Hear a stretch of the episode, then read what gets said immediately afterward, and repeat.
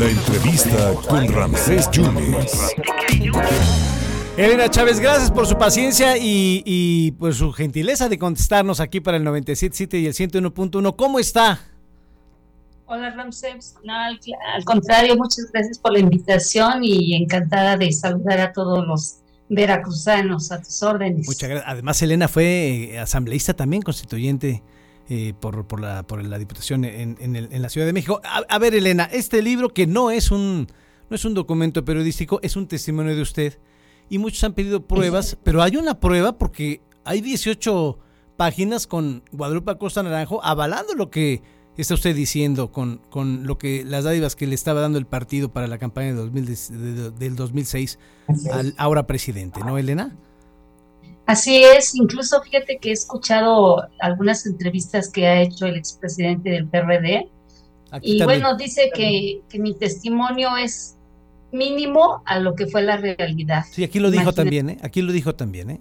Ah, pues imagínate, entonces yo eh, como eh, lo que escribí, pues Eh, fue lo que yo vi aquí en la Ciudad de México, porque pues yo no iba a las giras, Ramsés, o sea, eh, era lo que, lo que yo alcancé a percibir, fue eh, cuando iba a las casas de campaña, este, todo lo que, o sea, lo que hacían aquí en la ciudad, pero básicamente pues ellos vivían fuera, siempre era giras y giras, entonces pues imagínate lo que no habrán hecho este durante esas giras por todo el interior de la República. Y bueno, pues si ya Guadalupe Acosta Naranjo salió y, y comentó, y aquí lo dijo, yo creo que, que habrá personas que también tendrán que, que dar su testimonio de, de aquellos años, ¿no? Yo ya abrí la puertita y ahora pues que, que se empiecen a hablar, eso es importante por bien del país.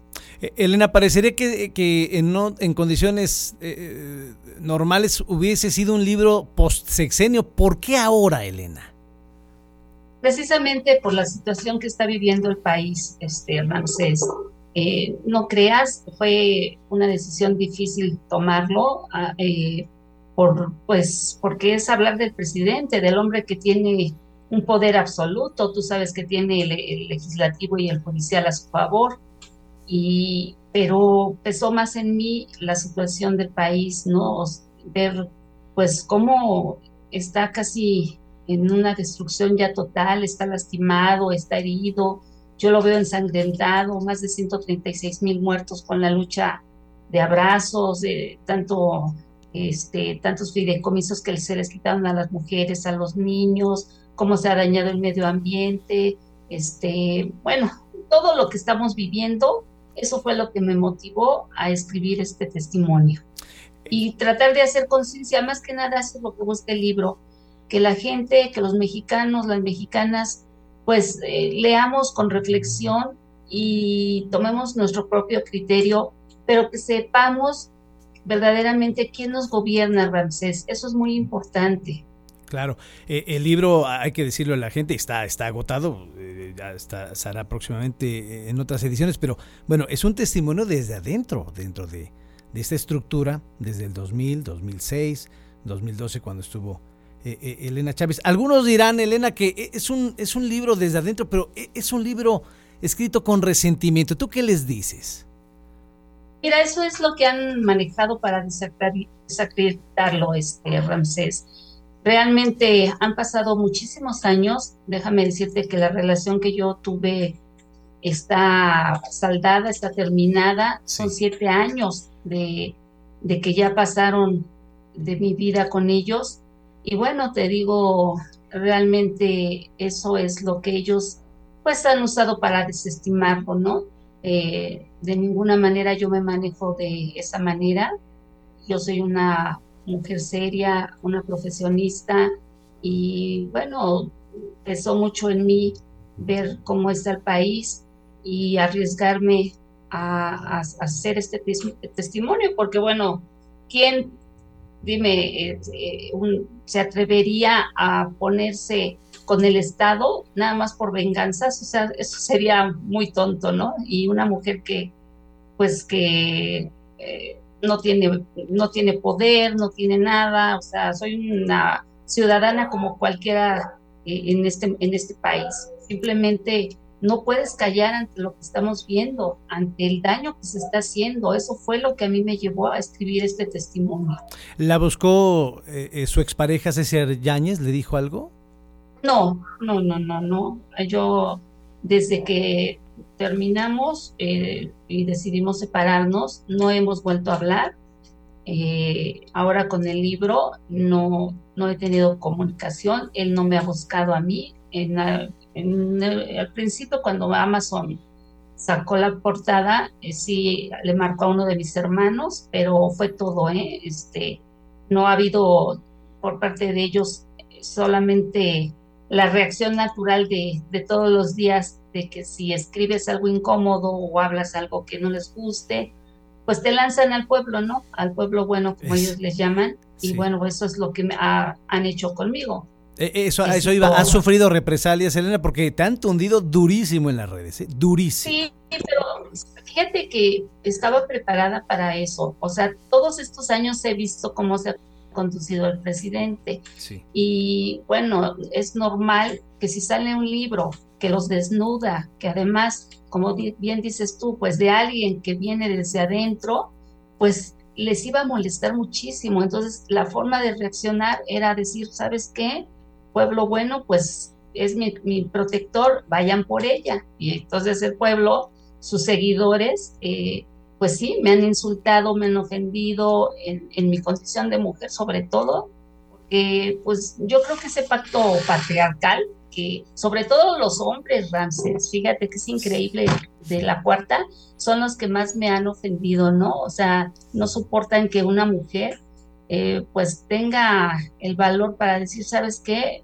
Hay que romper pactos de impunidad que, que existieron y pues hablar las cosas como son. Entonces sí he sido muy ofendida, muy insultada, pero también he sido muy arropada por mucha gente, sí, por muchos ciudadanos, por artistas, por los propios medios de comunicación, y entonces me han visibilizado, y eso para mí es muy importante porque me da protección, Ramsés. Dicen que te patrocina la derecha, los conservadores, Elena. No, hombre, ¿cómo ¿no? crees? O sea, ya sabes que te etiquetan cuando pasa algo así, ¿no? O sea, yo soy periodista, sí, y, y ya soy, era, resulta que ya soy conservadora. O sea, eso es ilógico. Yo siempre he sido una mujer con ideas de justicia. Para mí la izquierda fue muy importante, eh, sigue siendo. Yo soy activista, imagínate, activista sí, por los derechos de los animales, imagínate, es, me dediqué tantos años a, a enfrentar a estas personas por, por ayudar a animalitos, que ahora resulta que soy conservadora. Pues era lógico, ¿no? Por ahí me iban a etiquetar, pero no, nada que ver. Soy este simplemente una ciudadana y soy una periodista. Eh, ya ves que aquí luego tenemos el síndrome de Santo Tomás, ¿no? Hasta ver, no creer. ¿Alguna grabación, algún video, algún algo, algo que tengas como prueba, Elena?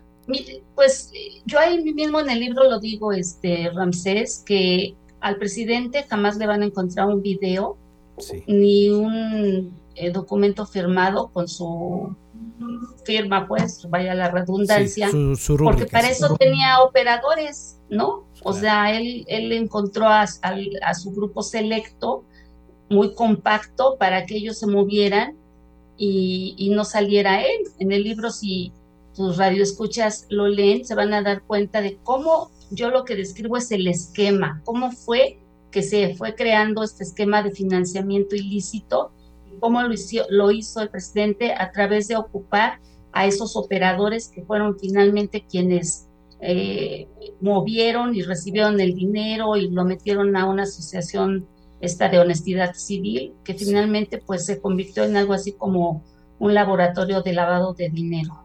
Hablas de Alejandro Esquer, hablas de Marcelo Ebrard, incluso les cortó la llave en algún momento cuando no salió como candidato a la presidencia. Hablas de Mario Delgado, hablas, hablas de gente muy cercana a él.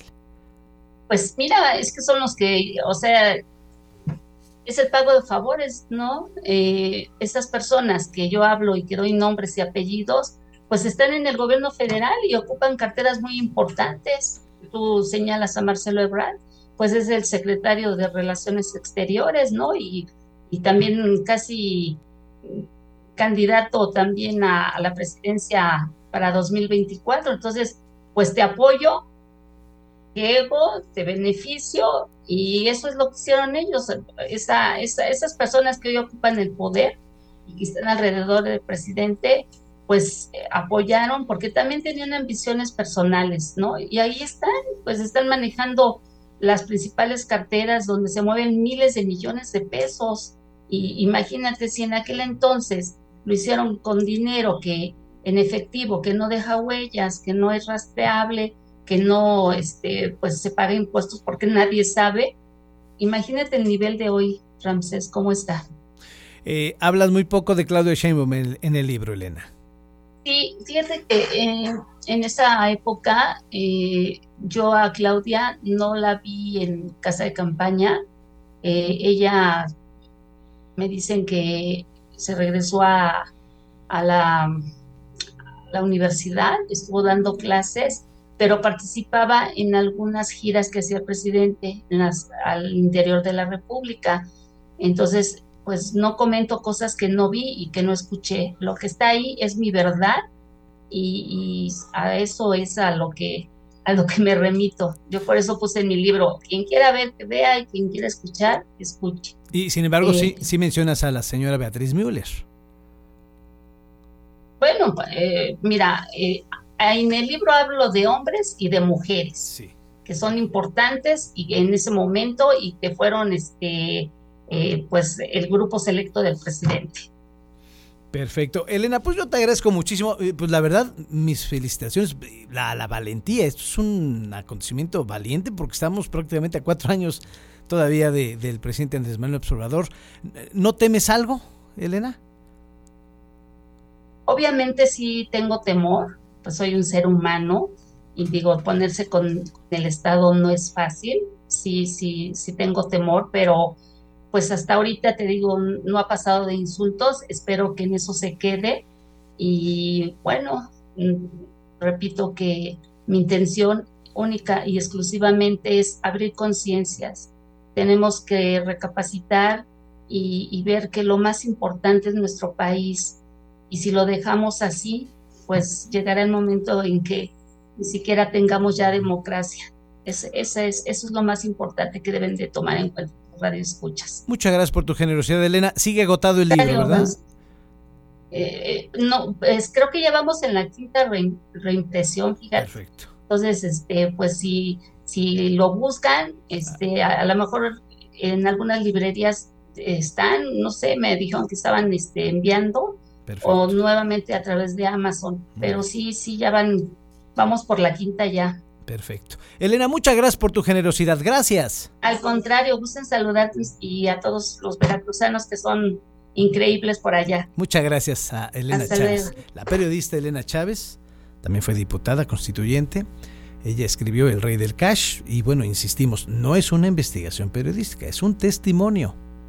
No tiene cómo probarlo, pero también yo no puedo decir si, si, si fue o no fue. Ahí está el testimonio, habla de cosas que pudieran semejarse, ¿no?, a la realidad. Y pues, el que tiene la última palabra es, es usted. Y ya sabe que aquí escuchamos a todas las opiniones. Elena Chávez, autora del Rey del Cash.